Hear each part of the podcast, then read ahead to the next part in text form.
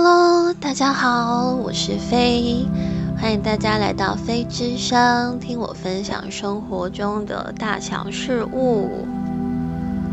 嗯，这个礼拜我按时出现了，所以代表什么呢？就是一切安好。对，主要是因为有在呃固定的吃药跟会诊，然后最近这阵子就是心脏也比较 OK，没有什么问题了。好的，嗯，上个星期我分享了近况跟自我接纳，那嗯，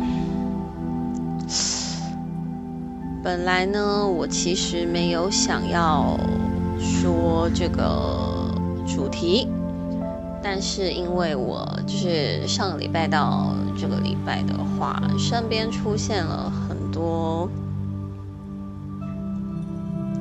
也不用很多啦，其实这种状况，身边人如果有这种状况，一个就很够了。就是呃，短时间之内，我身边出现了有三个，因为不懂得怎么珍惜自己跟爱自己，然后。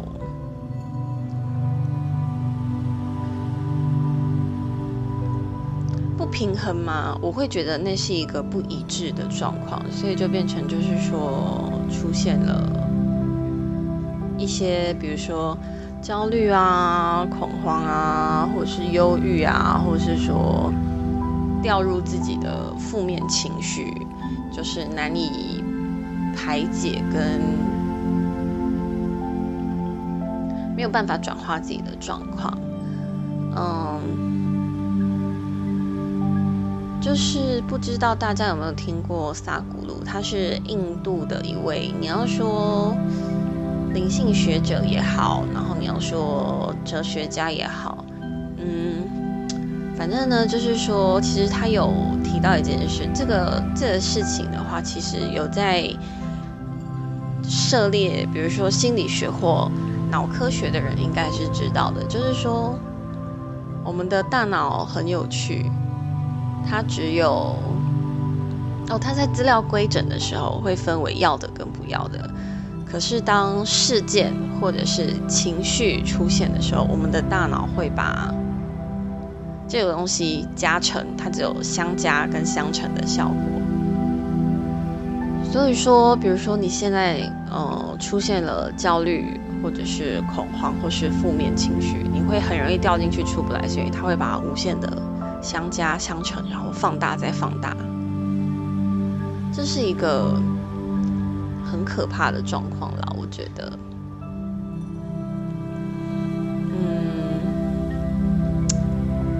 一个我身边的人，一个是觉得自己不好，嗯，他觉得他之所以跟他。怎么说呢？他这个状况比较像是他陷入了社会价值，他用社会价值来定义自我价值。可是社会价值只是别人普遍的看法，不等于个人。如果社会价值来定义每个人都一致的话，那我们应该就跟机器人一样啊，全部都长得一样，然后行为模式都一模一样，思考模式也一模一样。可是不是嘛？所以社会价值，我认为它只是一个基准线，就是六十分。那你跟社会价值如果不符合，那个就是你的独特性。那我觉得，并不是说你跟社会价值不符合，那你就是扣分，不是这样的。我认为的是，你跟社会价值不一样的地方，那你可以去看、去评估。如果你不一样的地方违反了法律。违反了道德，违反了伦理，那那个确实就是不好的。可是，如果你不一样的地方跟法律、伦理、道德如果都不互相抵触的话，那这个部分我觉得就是你加分的独特性。可是呢，我身边有一个人，他是觉得只要不一样的地方，他就是扣分。所以他认为，他之所以跟别人比起来不够幸运。他觉得别人看起来很幸运，可是他可能不会去想说，别人在看起来很幸运之前，他可能经过了多少的不幸，他累积了多少的不幸才换来这个不这个幸运。然后他觉得别人的人生好像都是按照计划走，比如说工作、家庭、婚姻，然后交友之类的。他觉得别人看起来都是一切按照计划进行，那他自己就是一切都没有按照他的计划走，所以他就觉得他不幸。可是这个东西怎么说呢？你要说他不幸吗？其实不是的，反而我会觉得他是幸运的，因为你是为了你自我的独特性，所以你去选择了一个嗯可以妥协的范围，但是那个范围并不能够抵触你的原则跟底线，就是说不能够放掉你自己的原则以及自尊。在我看来，这是好事。但是他就会觉得，因为他坚持了自我的原则跟自尊，所以才会造成结果跟他想象的不一样。可是一个人如果连自尊跟原则都放弃了，你进入了一个关系或一个场合或一个工作，你要用你的自尊跟原则是交换的话，那你这个人还是你自己吗？他没有想到这一点，所以他就是一直陷入在这种恶性循环当中。那我也是跟他开导了好久好久好久，他才比较开导嘛，交流沟通。从十一月的时候，我真的是从十一月的时候跟他说到现在十二月月初，已经快接近月中了，已已经这个月过了三分之一了，这个状况才比较改善。我真的是前面都我就觉得，为什么听不进去呢？对，可是出现这种自我怀疑、自我否定的状况，他确实就是听不进去。对就只能不厌其烦的重复说，继续说，有耐心的说。对，那嗯，我认识的另外一个人，他的状况是长期忽视自己，然后太不珍惜自己跟爱自己了。当他重视的人。的想法、意见，甚至做法跟他自己相抵触的时候，他会觉得不喜欢，但是他依然接受。既然你不喜欢，那为什么要接受呢？其实身心方面的影响，甚至可以说身心灵互相的影响，是你要在一个平和，然后是一个不影响你自身状况的。状态的话，最好就是你的身心灵是一致的，就是你的心智、你的想法，跟你发自灵魂深处的渴望，还有你的行为是一致的。这个状况之下，我觉得人会比较健康。那这个状态就是，然后那个人他的想法。他会觉得，他从灵魂深处的呐喊就是，他不想接受这件事。可是呢，他的大脑带给他的思考是，他应该要去体谅别人，他要顾全大局。然后他觉他的大脑就告诉自己说，没事没关系，可以的，总会过去的。也就是说，他的心智的想法跟他的灵魂深处的渴望是相反的。所以一个人的心智跟他的灵魂一直在打架，这个人的身体怎么会好呢？是吧？然后，其实，在我来说，这是一个不太爱惜自己的状况。那在另外一个部分呢？另外一个人的部分，是因为跟一个状况不好的另一半在一起，那。他为了另一半去牺牲了自己，结果他被那个状况不好的另一半跟着一起往下拉。那通常这种状态下的话，最好的就是分开，分开才是对两个人都好也最安全的方式。那因为呃这个人这个状态，所以就变成说他很容易焦虑跟不安，还有就是没有信心吧，会稍微有一点点的自我怀疑。对，嗯，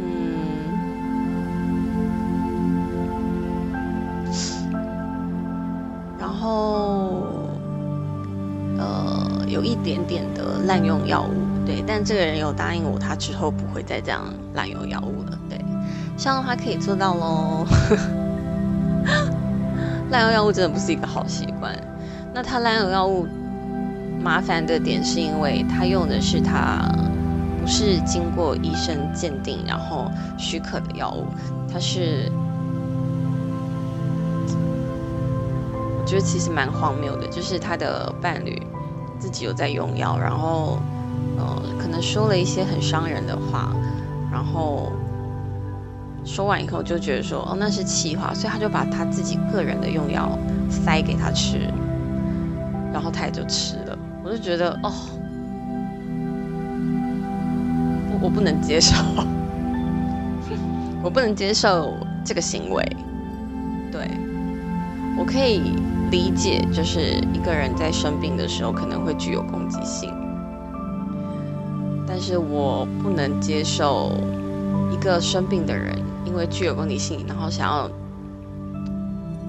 挽回自己的言行，或者是说觉得希望别人不要在意他的言行，所以就把自己的用药塞给别人吃，这个行为我真的不能接受。那今天分享这。周围的这三个人，其实一个怎么说呢？要说是老生常谈吗？还是说，我其实觉得这是一个，因为我认真思考之后，我觉得这是一个很基本，我自己觉得很基本、很基本的东西。可是我认真的去研究跟观察了一下，其实如果你们。也不是你们，就是可能大家如果有心思去留意你身边，你会发现有一些心理疾病的人越来越多，而且年龄层其实已经下降到高中国中这种的。我讲的已经不是可能从小家里创伤造成的，就是可能国高中都有。原因是因为太想太想去获得。社会普遍价值的认同，然后太不懂得珍惜自己跟爱自己了。其实它的本质就是好好的善待自己跟爱惜自己。我觉得这反而是一个比怎么说比不懂爱自己更可怕的一件事，就是因为太想去获得。认同，所以把自我价值立足在符合社会价值的原则之上的时候，我们人会不自觉的想要磨灭掉自己的独特性，然后也会没有办法跟自己相处，没有办法一个一个人，然后没有办法独处，会害怕一个人，害怕孤独。害怕没有人陪伴，觉得反而这是一个更可怕的状态。因为当你身边有人的时候，你就会一直被你身边的人影响，你不会去静下心思来检视自己是一个什么样的心态，是一个什么样的状态，自己的灵魂深处在渴望什么东西，你会陷入那种无止境磨灭自己跟焦虑之中。所以我今天比较想要探讨的是，接受自己跟爱自己这件事情。可是我真的觉得这个是一个很基本的东西。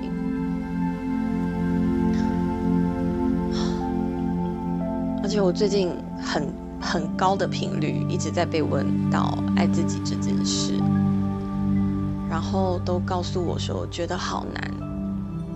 我其实不太明白的是，爱自己为什么会很难呢？我不晓得是不是每个人都像我一样会去思考自己的定位是什么样的？什么叫思考自己的定位呢？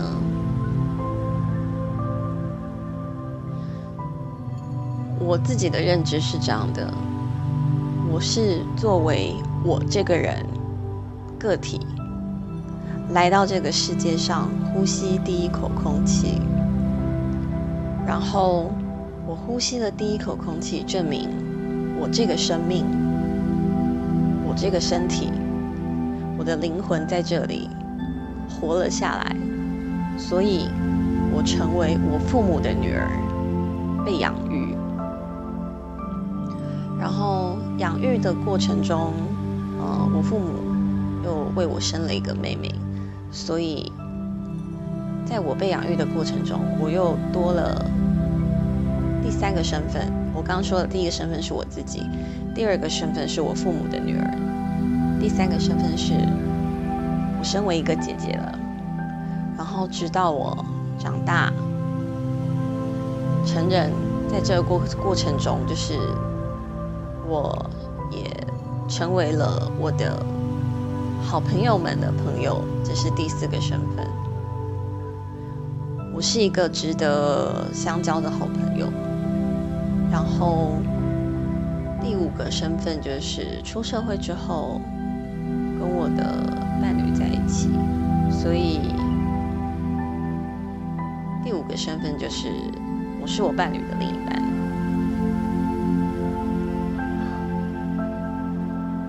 以说，我这个人来到这个世界上的顺序定位，应该是我自己，然后是我父母的女儿，然后是一个姐姐，然后是我朋友们的好朋友，然后是我伴侣的另一半。可是很多人，我发现很多人他不会去思考这件事。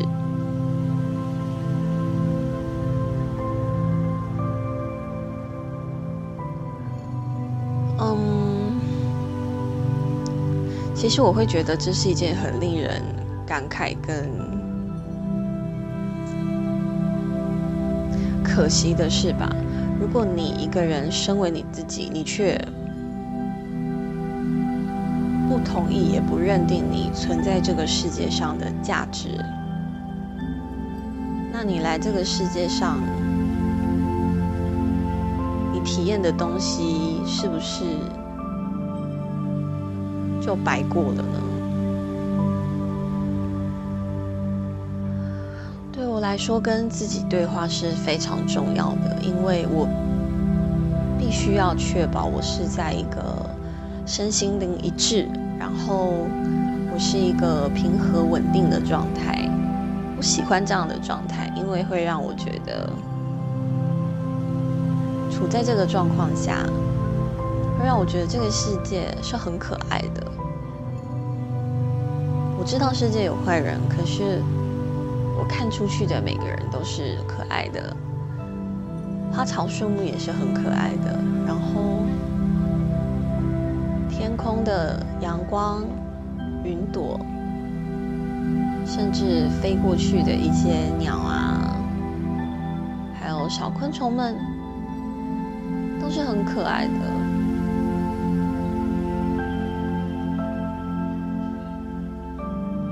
心境可以决定你看见什么样的世界。那么，爱自己跟自己对话是什么样的呢？最简单的就是感谢你的身体。我其实一直都觉得我自己是一个蛮任性的人，但是我很感谢我的身体，让我任性的。成长到现在，嗯，之所以任性，是有时候我们知道一些行为，比如说饮饮食来说，好，我们知道垃圾食物其实对身体不好，还有一些油炸食物，可是我们就是会想吃，对。谢谢我们的身体，好好的负担了我们的口腹之欲，没有生病，然后没有不好。那感谢你的身体，感谢你的骨骼，感谢你的每一根发丝，然后甚至是你身体的每一滴血液跟每一个细胞，他们都好好的工作。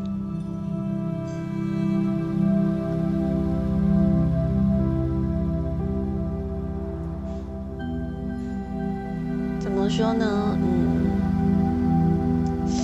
我已经现在其实长期习惯感谢自己的身体，所以已经不会有像之前刚开始的那种状态。可是我记得，在我第一次进行感谢自己的身体这件事的时候，我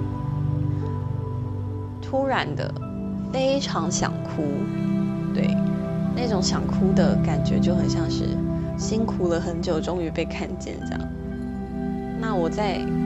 他从心底第一次感谢自己的身体的时候，我感受到这种状态的时候，我其实很惊讶，就是原来我的身体一直都觉得它很辛苦，然后我就觉得我真是太对不起我的身体，我居然让它这么委屈。它每天从我出生到这个世界呼吸第一口空气开始，它每天都这么努力的让我在这个世界可以继续活下去。让我可以在这个世界上继续看见所有的东西，听见所有的声音，然后可以感受到所有周遭的一切。他每天都这么努力的让我在这个世界活下去，可是我从来都没有感谢过他。个时候，我记得我的状态，我的感受是非常的复杂。然后有一点惊讶，因为我觉得，天哪！我已经觉得我是一个很任性、不太委屈自己的人，可是我却让我自己的身体委屈了这么久。那除了感谢自己之外，还有什么东西是爱自己的方式呢？在我看来的话，就是。你的心智跟你灵魂深处的渴望要一致，然后也透过你的身体表达出来，不要是相反的意见。举个例子好了，嗯，排除掉工作的状态不说，但是我讲的是合理的工作状态。如果说像有一些什么职场性骚扰啊，然后有一些嗯职务上的胁迫的话。就是我觉得这不是一个可接受的状态，嗯，那嗯，我会觉得说，比如像我说的，嗯，比如说可能家人之间好了，因为家人的关系跟你要求的事情。比如说，可能情绪勒索好了，或者是用借由情绪勒索来胁迫你，那你的灵魂深处一定是不喜欢，而且也不接受的。可是大脑可能有时候就会觉得，哦，我要试大局，哦，我为了不让他胁迫我的事情成真。所以我应该要妥协，然后你的身体做出了妥协的动作，为什么呢？因为身心灵是三嘛，那你的心智妥协，然后你的身体也讲出了妥协的话语，所以就是二比一，他们就压倒了你的灵魂，对，因为二比一嘛，他们就赢了。可是很多人都会觉得说，那像这种状况，我总不能不理会他的情绪勒索吧？这种时候，我只能说，看事情，然后看对象。如果说是家人，那个情绪勒索的状况。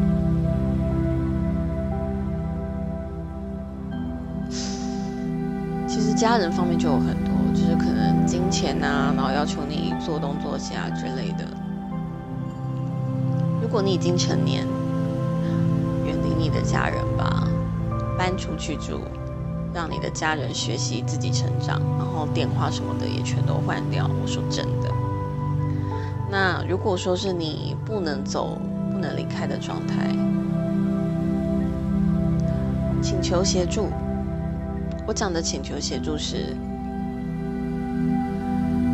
你可以看一下你的寻找，或者是想一下，你的家人会听谁的话，然后会比较在意什么东西。然后透过那个东西去反向的克制他，比如说，虽然情绪勒索，可是他很爱面子。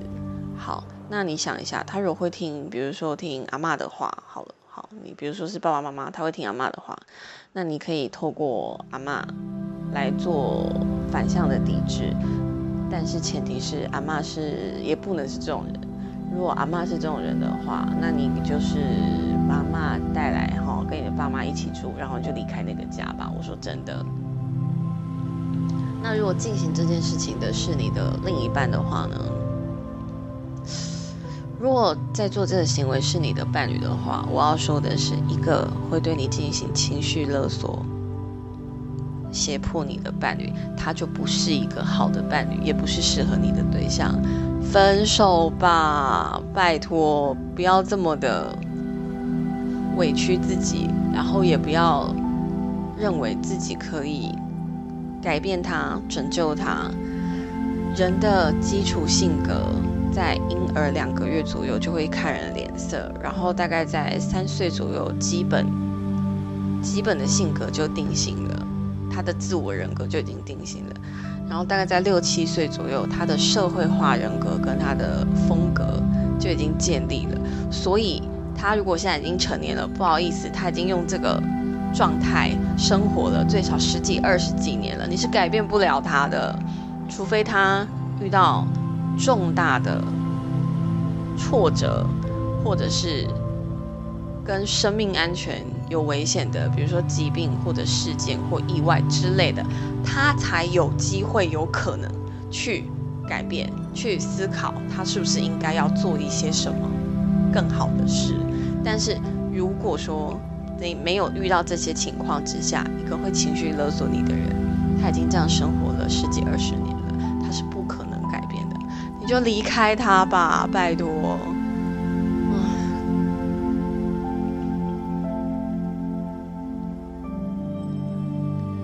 然后我觉得，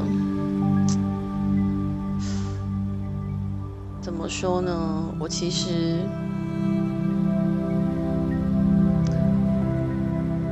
我从小到大，我一直都会跟身边的人说同样的一句话，尤其是我的伴侣、我的父母的话，是在交谈之中，呃，他们问我问题的时候，我会根据。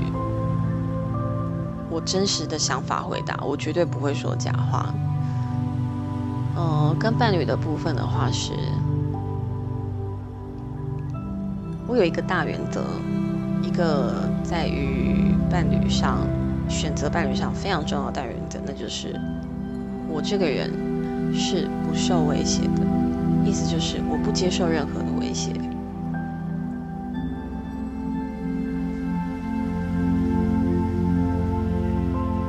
即便可能涉及我的生命安全的时候，我会假装接受，但是真实的我是不受威胁的。但凡我有机会，我一定脱离，我不会接受威胁。然后，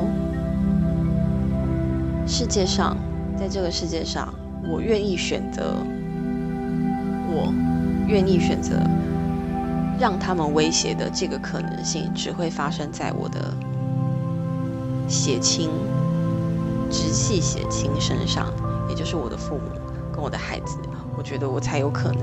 即便是我妹妹，我也不一定会接受她威胁我。那其实，在父母的角度也是一样的。像我妈妈曾经就问过我说，如果说她不是一个明理的母亲，她如果说是一个很乱来，然后会情绪勒索的母亲的话，我妈曾经问过我说，那我会不会就是遗弃他们，然后会不会就是照顾他们到老这样子？我当时停了一秒，问了我妈一句话，就是说，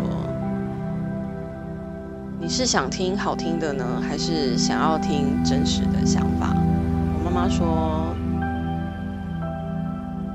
想听真实的想法。然后我就再跟我妈确认一次，她就说，我说你确定你想知道？我妈就说，对，她想知道。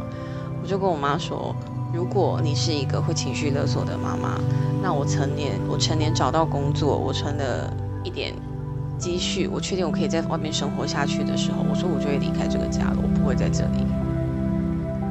然后再来，你说我会不会照顾奉养你？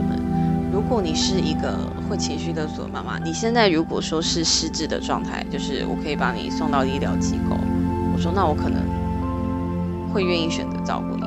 可是如果说你一切安好，你有生活自理的能力的话，我说那我不会。我说因为我不想要时时刻刻被情绪勒索，太累人了。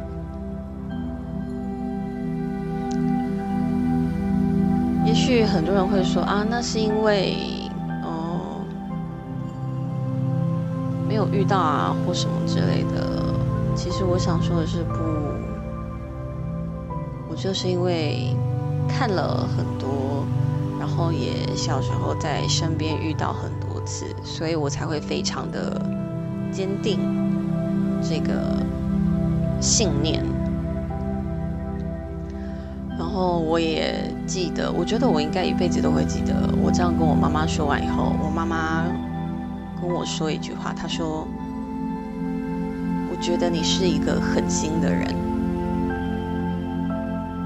然后，我笑笑的没说话，我就进了我房间。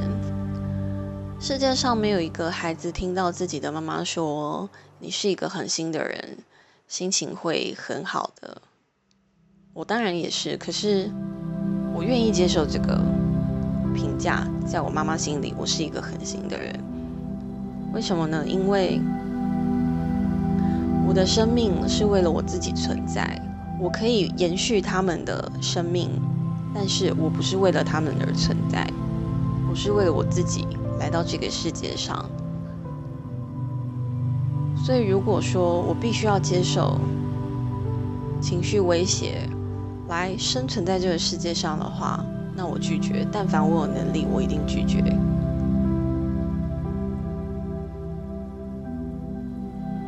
人来到这个世界上，扣除掉一些不合理的状态，我认为每一个人来生来这个世界，每一个生命到这个世界上，是有它的意义跟价值，然后也是值得被祝福的。所以每一个生命来到这个世界上，都有它的意义跟价值。也是都被祝福的，在这个前提之下的话，为什么我们要被其他人威胁而舍弃掉自我跟原则呢？对吧？社会价值算什么呢？只要我没有违反法律，没有违反伦理伦理道德，我的不一样跟我的独特性，也许刚好就是这个世界需要的啊。如果全世界的人像机器人一样。都完全符合社会价值，一模一样的符合社会价值，没有独特性，也没有自我，那这个世界有什么意思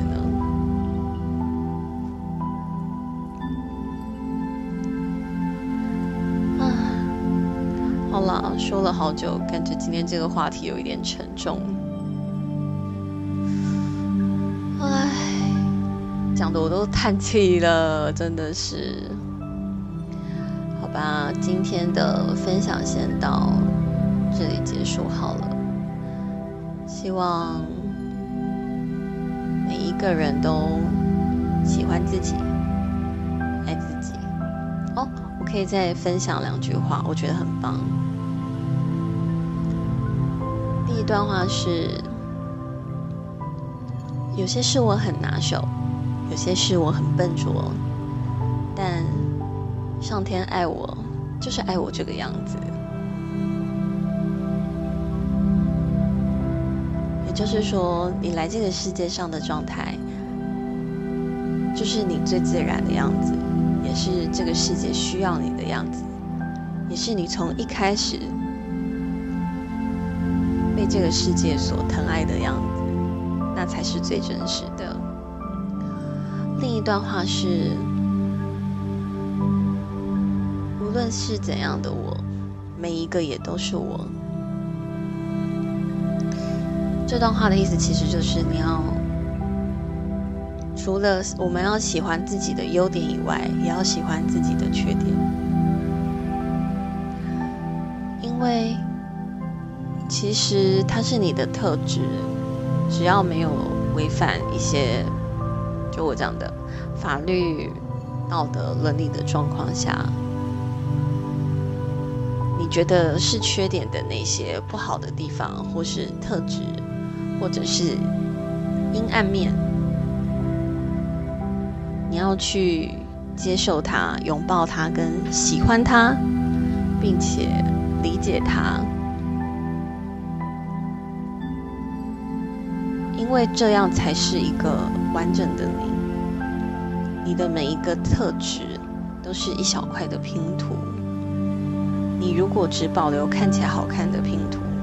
然后把你觉得不好看的拼图丢掉，你这个人就不完整了，他就拼不出一个完整的你。所以一个人要完整的前提之下，你一定是看起来颜色很杂乱的拼图，你也要留着；看起来颜色很纯净透彻、你喜欢的美丽的颜色的拼图，你也要留着。这样子，这个拼图拼出来的才是一个完整的图，你才会拼出一个完整的你啊，不是吗？好，讲太久了，那今天的分享就先到这里结束喽。嗯，如果说你们有想。听我说什么主题，或者是有什么你自己的故事想要透过我帮你说出来的话，呃，都可以在我每一集主页也有啦，但是每一集也会有下方的链接，有我的 IG，你们可以呃留言跟我说。那今天的分享就先到这里结束喽。哦，对了。差点忘了，喜欢的话可以订阅，这样每一集，呃，我发布的时候你都可以收到通知，或者是说你也可以追踪我的 IG，因为我的每一集上架的时候，我也会在 IG 公告这样子。好喽，那就今天的分享就先到这里，那我们下次见喽，拜拜。